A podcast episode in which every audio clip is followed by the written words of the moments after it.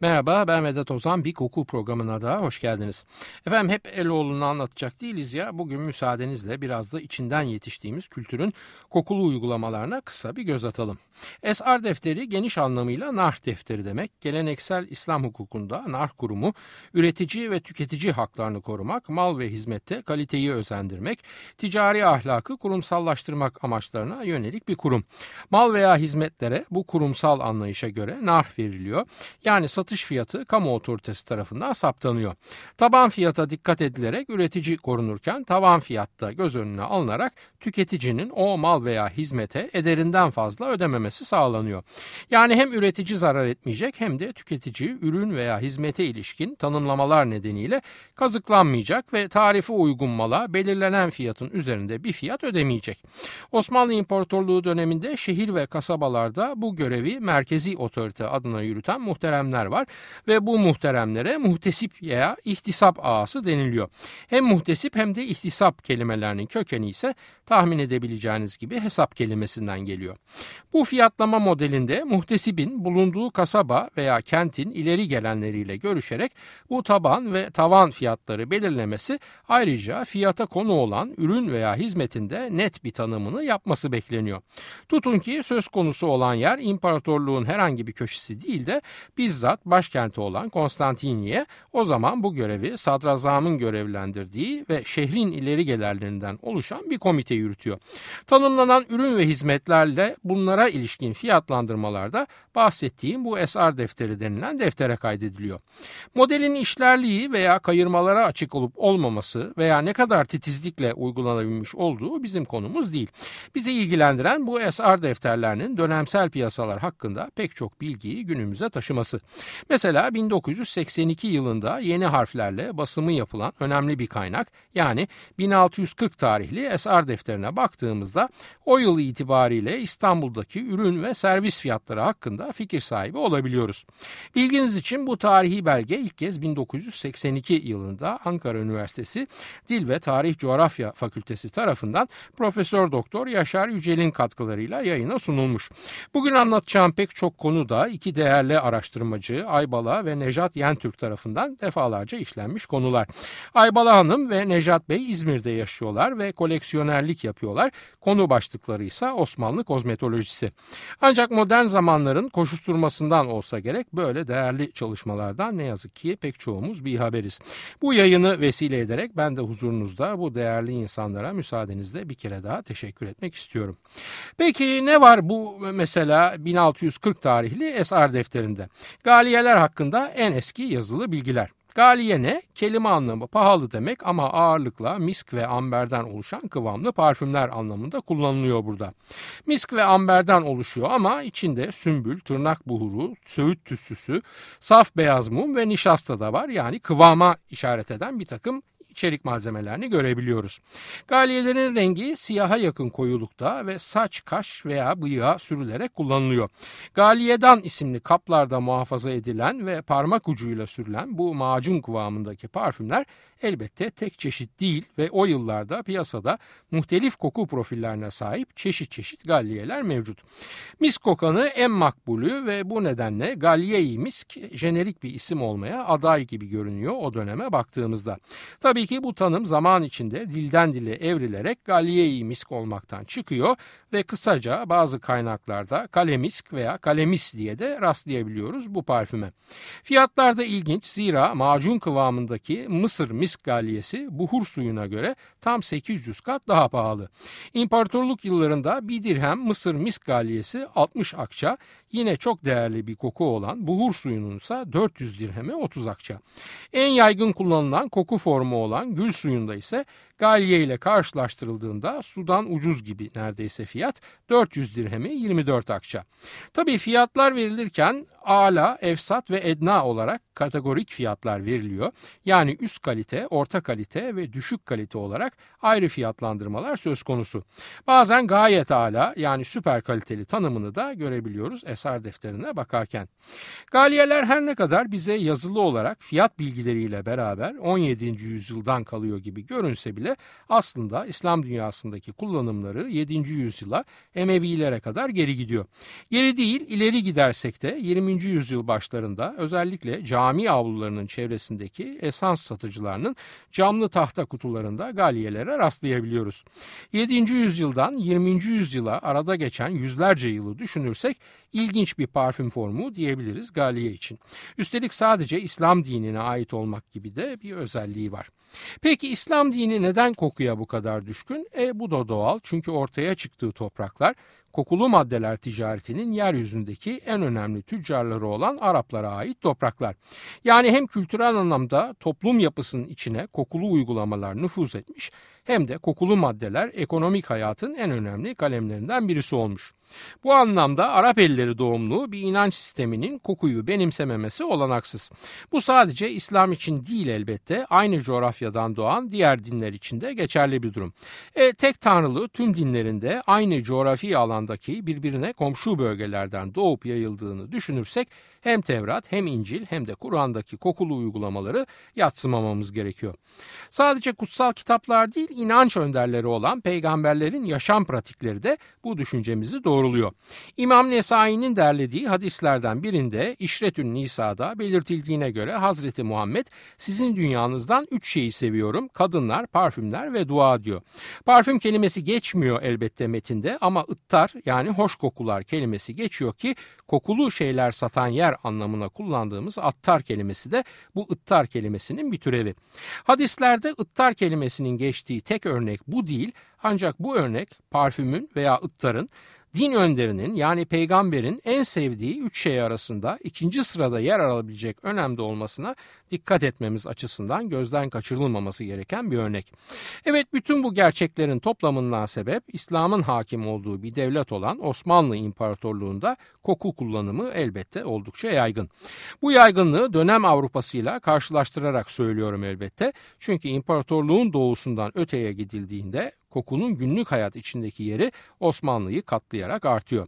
Gene de özellikle Konstantinopol'un imparatorluk topraklarına katılmasından sonra yolu Konstantiniye'ye yani İstanbul'a düşen herhangi bir gezginin Eminönü'nde hemen merdivenlerin hitamında yer alan Mısır çarşısından yükselen kokularla başının dönmemesi imkansız. Mısır çarşısı İstanbul'un ikinci büyük kapalı çarşısı. Eski dönem bir shopping mall veya alışveriş merkezi örneği gibi yani. 17. yüzyıldan bu yana varlığını sürdürüyor bu çarşı ve yapıldığından beri de kentin en tanınmış en büyük baharat çarşısı. Bu çarşı yapılmadan önce burada Bizans döneminde de Makron Envalos isminde bir kapalı çarşı bulunuyormuş ve muhit daha çok Yahudi yerleşimine açıkmış ancak çarşı yapımı söz konusu olunca buradaki Yahudiler istimlak furyasının altında kalarak çareyi Balat'a göç etmekte bulmuşlar. Çarşı Sultan 4. Mehmet'in annesi Hatice Turan Sultan tarafından yeni camiye gelir getirmesi için yaptırılıyor. 1597 yılında başlayan cami inşaatı 1660 yılında tamamlanıyor. 63 yılda yani. Neden? Çünkü bağlı olduğu yeni caminin inşaatı çok uzun sürüyor. Demiştim burası ticaretin eskiden beri kalbi ve aynı zamanda da bir Yahudi yerleşim alanı diye. Ticareti Yahudi tabaasından Müslümanlara aktarmak isteyen sultan bu cami inşaatında buradaki gayrimenkulleri istimlak etmek için bir gerekçe olarak kullanıyor. Ancak inşaat bayağı masraflı olduğundan yoğun eleştirilere maruz kalıp sürekli ara vermek zorunda bırakılıyor.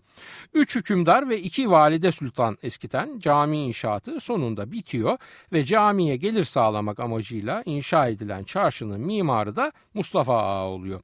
Çarşı ilk zamanlarda Valide Çarşısı veya Yeni Çarşı olarak da isim takılıyor. Ancak Mısır'dan gelen malların satıldığı bir yer olması nedeniyle 18. yüzyılın ortalarından itibaren Mısır Çarşısı olarak anılmaya başlanıyor. O gün bugündür ismi Mısır Çarşısı zaten ama bu Mısır'ın kapının önünde güvercinlere yemlik diye satılan mısır tanecikleriyle ilgisi yok. Dediğim gibi Mısır'dan gelen baharat ve sair malın satışının yapıldığı bir yer olması nedeniyle ülke olan Mısır'dan mülhem Mısır Çarşısı deniyor buraya. Mimari özellikleriyle işlevinin örtüşmesi de ilginç. Bilirsiniz ki bu çarşının giriş ve çıkışları revaklı kubbe şeklindedir. İşte bu ana kapılarda yer alan revaklar ticaretin yoğun olduğu çarşıda çıkan sorunları çözmekle görevli mahkemelere ayrılmış. Bu mahkemeden biri esnaflar arasındaki sorunlara bakarken diğeri esnafla müşteri anlaşmazlıklarını çözmekle ilgileniyormuş. Kapalı bir alan burası haliyle ve içinde envai çeşit baharat var. Dolayısıyla özellikle sıcak günlerde buram buram kokuyor. Bu koku sadece kent sakinlerini değil buralara gelip anılarını kaleme alan oryantalistleri de etkiliyor. Francis Gemelli çarşıda satılan bitki ve ağaç türlerinin çokluğundan hayrete düşüyor. Charles White burada satılan ürünlerin ilaç, sülük, kaplumbağa kabuğu ve bilinemeyecek kadar çok baharattan ve bitki kaynaklı boya malzemesinden oluştuğunu yazıyor. Theophile Gautier burası için hem baharat pazarı hem de ilaç pazarı tabirlerini kullanıyor. Edmond de Amici ise ilk başta kokudan rahatsız olup kaçıyor ancak alıştıktan sonra da bağımlısı oluveriyor Mısır çarşısının. İstanbul'un olduğu bölgenin bir ilaç ve baharat ticareti merkezi olması az önce bahsettiğim gibi ta Bizans zamanına kadar dayanıyor. Zaten bu yolun tıkanmasıyla çok önceleri birkaç yayında bahsetmiş olduğum yeni yol arayışları, bu arayışların peşinde de sermaye piyasalarının oluşumu vesaire derken sanayi devrimine kadar gidiyor tarih macerası. Bizans zamanında buradaki tüccarlar dört grup halinde yer alıyor. İlaç tüccarları yani eczaneler, baharat tüccarları, bitki satıcıları yani herbalistler ve son olarak da parfüm satıcıları. Bütün bu meslek grupları Osmanlı döneminde tek bir terim altında toplanıp hepsine birden attar deniliyor. Neden? Çünkü attar hoş koku anlamına gelen ıtr kelimesinden geliyor ve saydığım tüm ticaret erbabı da hoş kokulu malzemeleri bir şekilde imalatlarında kullanıyorlar. Tanım için kullanılan kelimenin teke düşmesi meslek ayrımını da belirsizleştiriyor bir süre sonra ve aynı dükkanda hem parfüm hem hastalığınıza ilaç hem yemeğinize baharat talebinizi karşılayabilir duruma geliyorsunuz. Aslında belki işlevleri farklı ama bu farklı malların ham maddeleri 3 aşağı 5 yukarı aynı zaten. Bu dükkanlar genelde iki bölümden oluşuyorlar. İlk bölümde yani en göze çarpan vitrin kısmında altın renkli şişelere doldurulmuş gül suları, gül yağları, macun şeklinde parfümler, misk ve amber kütleleri, öd ağacı ve sandal ağacı yongaları, kokulu topçuklar, buhurdanlıklar ve gül suyu dökmeye yarayan gülabdanlar geçenleri tavlamak için göz önüne serilmiş durumda. Daha içeri kısımda ise hap kutuları, ağaç, bronz veya porselenden mamul havanlar, teraziler ve ilaç yapımında kullanılan muhtelif malzeme yer alıyor. Bu iç bölümde hem ham malzeme satışı yapılıyor hem de muhtelif kozmetik mamuller, ilaç veya parfüm hem yapım yöntemi hem de formülü gözlerden uzak kalarak imal edilebiliyor. Fiyatlar da elbette içerikte kullanılan malzemenin cins ve miktarına bağlı olarak değişiyor. Zaman içinde uzun bir adım atıp bir parantezlik bugüne gelelim. Bugün Mısır çarşısında buna benzer bir manzara var mı? Var diyemeyeceğim. Çünkü artık orada hiçbir şey imal edilmiyor. Daha çok hazır ürünler satılıyor. Hala ithal esans yağları falan mevcut ancak bunlar da bal, pastırma, üzerinde İstanbul yazan tişörtler satan dükkanların arasında kalıyorlar. Kuru yemiş ve baharat da elbette satılıyor ama marketlerin devreye girmesiyle beraber Buradan öğütülmemiş baharatı alıp eve götürmek, mesela tane halde alınmış karabiberi evde taze taze çekerek sadece tadının acılığının değil o nefis kokusunun da taneler kırıldıkça açığa çıkan moleküller aracılığıyla keyfine varmak biraz marjinal bir heves olarak kalmış durumda. Çok da üzülmeyelim. Biz yerlilerin elimizin tersiyle ittiği bu keyfi ağızları açık çarşıyı dolaşan turistler nasıl olsa misliyle yerine getirip dükkanların ekmek parasını çıkarıyorlar. Bu arada Mısır çarşısı deyince meşhur Pandeli lokantasında es geçmemek lazım. Efendim demiştim Mısır çarşısının ana kapılarında tüketici mahkemeleri de mevcutmuş zamanında diye. Deniz tarafındaki kapının yer aldığı revakta çarşı içine açılan iki küçük pencereden gün boyu dükkanları gözeleyen muhafızlar sorun çıktığında hemen davalıyla davacıyı kadı efendinin huzuruna getirirlermiş. Burada hem bu anlaşmazlıklar çözülmeye çalışılırmış hem de aynı mekanda ve kadı efendinin sorumluluğunda bulunan kilitli dolaplar dönemin banka kasaları olarak kullanılırmış. Mısır Çarşısı yangınından sonra 1943-1945 arasında onarılarak yeniden açılınca eski kadılık binası çarşı lokantası olmuş. Bu arada hayata köftecilikle başlayan Pandeli Çobanoğlu'nun da Eminönü'ndeki eski ticaret odasının sırasında Yağcılar iskelesinde bir lokantası varmış. Müdavimleriyle de meşhur bu lokanta 6-7 Eylül olayları sırasında yerle yeksan edilince Pandeli küsmüş ve Atina'ya göç etmek üzere hazırlanmaya başlamış. Ancak tam o yola çıkacakken eski müşterilerinden dönemin başbakanı Adnan Menderes ve Cumhurbaşkanı Celal Bayar Pandeli Türkiye'ye lazımdır burada kalacak deyip de kendine bir yer beğen Pandeli Usta diye topu ona atınca o da Mısır Çarşısı içindeki bu eski kadılık binasında Galatasaraylı meşhur sağ açık Leblebi Mehmet'in hani şu tek maçta 14 gol atan muhteşem futbolcunun işletmekte olduğu lokantaya talip olmuş. E Emir Büyükyer'den İstanbul Valisi Fahrettin Gerim Gökay'ın girişimiyle Leblebi Mehmet'i bir şekilde tatmin edip lokantayı ondan almışlar ve işletmek üzere Pandeli Usta'ya vermişler. Açılışını Celal Bayar'ın yaptığı lokanta o günden beri hala aynı yerde Pandeli adıyla hizmet vermeye devam ediyor. Gene dayanamadık lezzet konularına girdik. Bir soluklanmama müsaadeniz olur mu efendim? Hep beraber soluklanıp kahvelerimizi içerken de Cream'den dinleyelim I Feel Free. Bum, bum, bum, bum, bum, bum. Bum bum bum bum bum bum. I feel free. Bum bum bum bum bum bum. I feel free. Bum bum bum bum bum bum. I feel free. Bum bum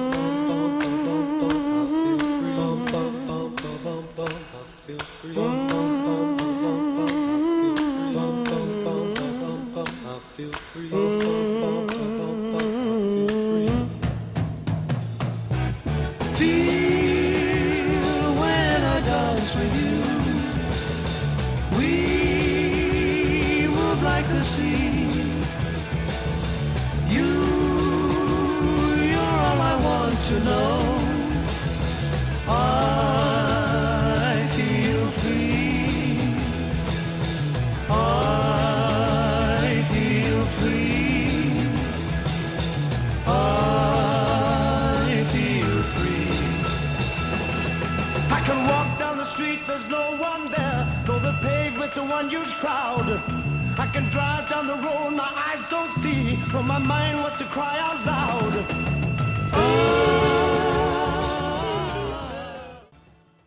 Radyosunu yeni açanlar için hatırlatıyorum. Açık Radyo 94.9 Koku programındayız. Ben Vedat Ozan. Cream'den dinledik I Feel Free. Evet Osmanlı dönemi kokulu yaşama kısa bir göz atıyoruz bugün. Çok derine inebilecek bir konu bu elbette ama müsaadeniz olursa biz bugün bu deryadan birkaç noktayı seçip onlar üzerine sohbet etmekle yetinelim. Ne dedik? Koku öncelikle dinsel bir teşvikinde katkısıyla Osmanlı'nın hayatında daha doğudaki uluslar kadar olmasa da önemli bir yer tutuyor. Bakın temizlik konusunda da ilginç bir takım vesika var imparatorluk dönemine ilişkin. Günde 5 kez abdest almaktan bahsetmeyeceğim. Bu anlatacağım biraz daha farklı bir konu. Vakıfların önemini hepiniz biliyorsunuzdur Osmanlı toplumsal yaşamında. Şimdi kassamlık müessesesi mirasçılar arasında terekeyi paylaştıran yetimlerin mirasını korumak ve idare etmekle görevli memurlar müessesesi. İkiye ayrılıyor sivil ve askeri olmak üzere. Yani bir asker erken vefat edince onun mal varlığını varisler arasında paylaştırmak askeri kassamların görevi. Bu veraset davalarına ilişkin kayıtlarda kısmeti askeriye mahkemesinde tutuluyor. İstanbul Şer'i Siciller Arşivindeki kayıtlardan ulaşılan bu kısmeti askeriye kayıtlarında görüyoruz ki Mehmet Beşe isimli bir şahsın bir vakfa 105 gümüş kuruş borcu var ve mahkemede bunun ödenmesi için karar vermiş. Hangi vakfa oluşmuş bu borç? Efendim alacaklı olan vakıf 1667 yılında kurulmuş olan Tuvalet Vakfı. Söz konusu vakıf İstanbul Papazoğlu mahallesindeki mescidin tuvaleti için kurulmuş. Vakfiye de vakfın her şeyinden sorumlu olan gelir ve giderini kontrol eden mütevellisinin mescidin imamı Yusuf Efendi olduğu belirtiliyor. Kayıtlarda geçen diğer Diğer bir konuysa tuvalet vakfiyesinin ihtiyacını gören vatandaşlardan toplayıp biriktirdiği önemli bir miktar parası olduğu hatta bu paranın borç bile verildiği. Tuvalet vakfında gelen gelirler ne oluyor? peki? E muhtemelen o gelirlerde tuvaletin tamirat ve temizlik işlerinde kullanılıyor. Bakın bahsettiğim yıl 1667. O yıllarda Avrupa sokaklarını dışkı götürüyor. İnsanlar kadın veya erkek ota bota basmamak için topuklu ayakkabı giymek ve altından geçmekte olduğu pencereden başlarına tatsız bir sürpriz inmesin diye şemsiye taşımak zorunda kalıyorlar. Onların tuvalet kültürüyle tanışmaları için daha bir yüzyıl beklemeleri gerekecek. Aynı dönemde Osmanlı İmparatorluğu'nda ise geçtim evlerdeki tuvaletleri umuma açık olan tuvaletlerde önemli görülüyor ve bu tuvaletlerin kendi kendilerini ekonomik olarak idare edebilmelerini sağlamak için vakıf tipi örgütlenmelere gidiliyor. Hani geçmişe yönelik arzuları kışkırtmak falan istemiyorum ama bugün tuvalet ve genel temizlik konusunda aynı duyarlılığa sahip olduğumuzu söyleyebilir miyiz?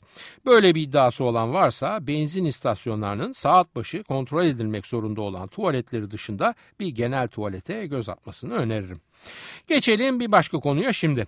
Evliya Çelebi bir gezgin biliyorsunuz. 40 yıl boyunca Osmanlı topraklarında dolaşmış, gördüklerini de Seyahatname ismi altında kaleme almış bir yazar.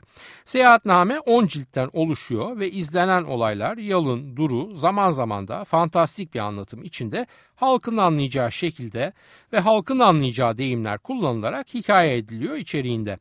Osmanlı ve Türk kültür tarihi ve gezi edebiyatı açısından önemli bir yere sahip. Hele ki resmi kayıtlar dışında eline kalem almasını pek sevmeyen bir toplumun içinden çıktığını düşünürsek öneminin de daha fazla arttığını söyleyebiliriz çekinmeden. Bu seyahatnamenin bazı ciltlerinde muhterem Osmanlı'daki kokulu hayata dair ilginç bazı bilgiler veriyor. Nedir bu bilgiler? Mesela kokulu maddeler ticaretiyle uğraşan meslek erbabının sayısı. Diyor ki Çelebi İstanbul'da toplam 2000 attar dükkanı ve bu dükkanlarında 3000 çalışanı var. Bu bilgileri elbette dükkan dükkan dolaşıp teker teker kafa sayarak yazmıyor. İyi de nasıl ulaşıyor bu verilere? Basit. O dönem her meslek erbabının bağlı olduğu meslek ocakları yani loncalar var ve bu ocaklar tüm üyeleriyle esnaf alayları halinde resmi geçitler yani tören yürüyüşleri yapıyorlar 4. Murat'ın önünde. Mesela badem yağı ticaretiyle uğraşan 3 dükkan ve bu dükkanlarda çalışan da 8 kişi olduğu, amber ticaretiyle uğraşan 25 dükkan ve bu dükkanlarda çalışan 100 kişi olduğu, gül suyu ticareti yapan 25 dükkan ve 70 çalışan olduğu vesaire vesaire gibi sayılara da bu şekilde ulaşılabiliyor. Gene Çelebi bize İstanbul'da satılan parfümlerin isimleriyle ilgili de bilgi aktarıyor. Sadece ilk bölümde bahsettiğim Galliye Misk gibi macun şeklinde parfümler yok tabii ki ve bunun yanı sıra Mai Amber yani amber suyu, Mai Yasemen yani Yasemin suyu, Mai Asilbent yani benzoin suyu gibi sıvı parfümler de var. Bunlar bildiğimiz anlamda alkollü oda tuvaletler gibi sıvılar değil ancak sulu ortamda taşınan koku moleküllerinden oluşan parfümler. Elbette en ünlüleri de gül suları. Zaten gül suyu ikramı çok yaygın ve geleneksel hatta bu nedenle bugünkü yaygın kolonya kullanımını da bu gül suyu kullanımından miras kalmıştır diyebiliyoruz. En pahalı malzeme elbette hayvansal ürünler olan amber ve misk. Ancak ondan da başka esans yağlarının mevcudiyeti ve muhtelif parfümlerde kullanıldığını yazıyor muhterem. Mesela Yasemin, gül, reyhan, sümbül falan gibi. Bunların dışında macun veya sıvı haline getirilmeyip olduğu gibi katı halde karıştırılıp yakılan tütsüler de fazlasıyla revaçta imparatorlukta. Zaten nazara karşı hala tütsü yapılır bilirsiniz. O yıllarda hele bu tütsüler bugünkünden kat be kat daha yaygın olarak kullanılıyor. Bebek doğduğunda mesela illa tütsüleniyor ki cinlerin nazarına gelmesin ve bebeği saran tütsü kokusu cinleri yanıltıp bebekten uzak kalmalarına sebep olsun. Veya diyelim ki yeni bir ev yaptınız ve misafir gelecek. Misafirden önce ve sonra köşe bucak tütsüleniyor gene aynı sebeple yani cinlerin nazarına gelmemek kaygısıyla. Bu tütsü uygulamalarından en fazla nasibi de evin helası alıyor zira cinlerin orada biriktiğine inanılıyor. Hayvansal kökenli koku maddeleri olan misk ve amber bu farklı uygulamalara da konu oluyor. Zira bu maddelerin moleküler ağırlıkları oldukça fazla. Bu da ne demek? Bu da demek ki bu malzemenin kalıcılığı çok çok uzun zamanlara yayılabiliyor. Daha önce bahsetmiştim. Gene Evliya Çelebi'nin aktardığına göre Diyarbakır'daki İpariye Camii'nin minaresi inşa edilirken harcına 70 okka yani yaklaşık 90 kilo misk granülü harmanlanıyor. Gene Tebriz'deki Zübeyde Hatun Camii'nin ise bu kez minaresine değil de mihrabına inşaat sırasında hem misk granülleri hem de amber kütleleri karıştırılıyor. Maksat kokulu bir ortam sağlayarak içeride ibadet edenleri bir de koku alma duyuları aracılığıyla oraya ait hissettirmek. Yani son derece basit bir anlatımla bir pazarlama bileşeni olarak kullanıyor diyebiliriz koku için o dönem ibadethane inşaatları söz konusu olduğunda. Benzer uygulamaları Hristiyanlıkta kilise içinde kullanılan tütsülerde de görüyoruz. Daha arkaik inanç sistemlerindeki tapınakları ve oralarda kullanılan tütsü benzeri kokulu uygulamaları da düşünürsek anlıyoruz ki inanç sistemleri duyusal pazarlamanın öneminin farkına çok çok önceden hatta tek tanrılı dinlerden bile önce varmışlar. Koku lezzet katkısı olarak da yer alıyor tabii ki yaşam içinde. Hatta bizim damağımızın alıştığı ve bu alışkanlıktan sebep ihtişamını fark etmekten uzak kaldığımız lezzetler bazen ülkeyi ziyaret edenlere daha da fazla cezbedici gelebiliyor. Kahve ve şerbet ikramı mesela o yıllarda ülkeye gelen yabancıların bayıldığı şeyler. Hatta 1671 yılının Ocak ayında Marquis de Nuante geliyor 14. Louis'nin elçisi olarak Sadrazam Köprülü Fazıl Ahmet Paşa'yı ziyarete. Fakat muhteremi ne buhurdanlıklardan yükselen kokulu dumanlar ne şerbetler ne de o dönem Avrupa'da pek fazla merak konusu olan kahve ikramları karşılıyor. E haliyle bozuluyor tabii adamcağız. Sonra fark ediyor ki ziyaretin zamanlaması biraz yanlış yapılmış ve Ramazan ayına denk düşülmüş. Oruç bozar diye de alışık olunan ikramların hiçbiri gerçekleşmemiş. Fakat ya çevresindekilere söylediğinden ya da yüzünü buruşturmasından adamcağızın derdi anlaşılıyor ki birkaç gün sonra bu kez mükellef bir sofraya buyur edilip tüm ikramlardan nasiplenmesi sağlanıyor Markide Nuantel'in. Yani kokulu karşılama bir anlamda yabancı devlet erkanının gözünde de onurlu bir durum olarak algılanıyor. Bu onura mazhar olmamak da keyiflerini kaçırabiliyor. 1766 yılında bu kez gene bir Fransız Amiral de Beaufremont yani Listenois Prensi İzmir'i ziyaret ediyor. Benim çocukluğumda böyle yabancı heyetler kılıç kalkan ekibiyle karşılanırdı ama burada öyle olmuyor. Muhteşem bir karşılama töreni yapılıyor amirale. Sıra boyu Yeniçeriler diziliyor rengarenk tören giysileriyle. O zaman sahilde olan Frank sokağında başlarında da üç subay. Bu üç subayın ikisi duman tüten gümüş buhurdanlıklar tutuyor bir üçüncüsünün elinde ise gülabdan dolusu gül suyu var. Yürüdükçe tütsünün buharı burnuna doğru tutulup üstüne başına gül suyu serpiliyor Sayın Amiral Bey'in.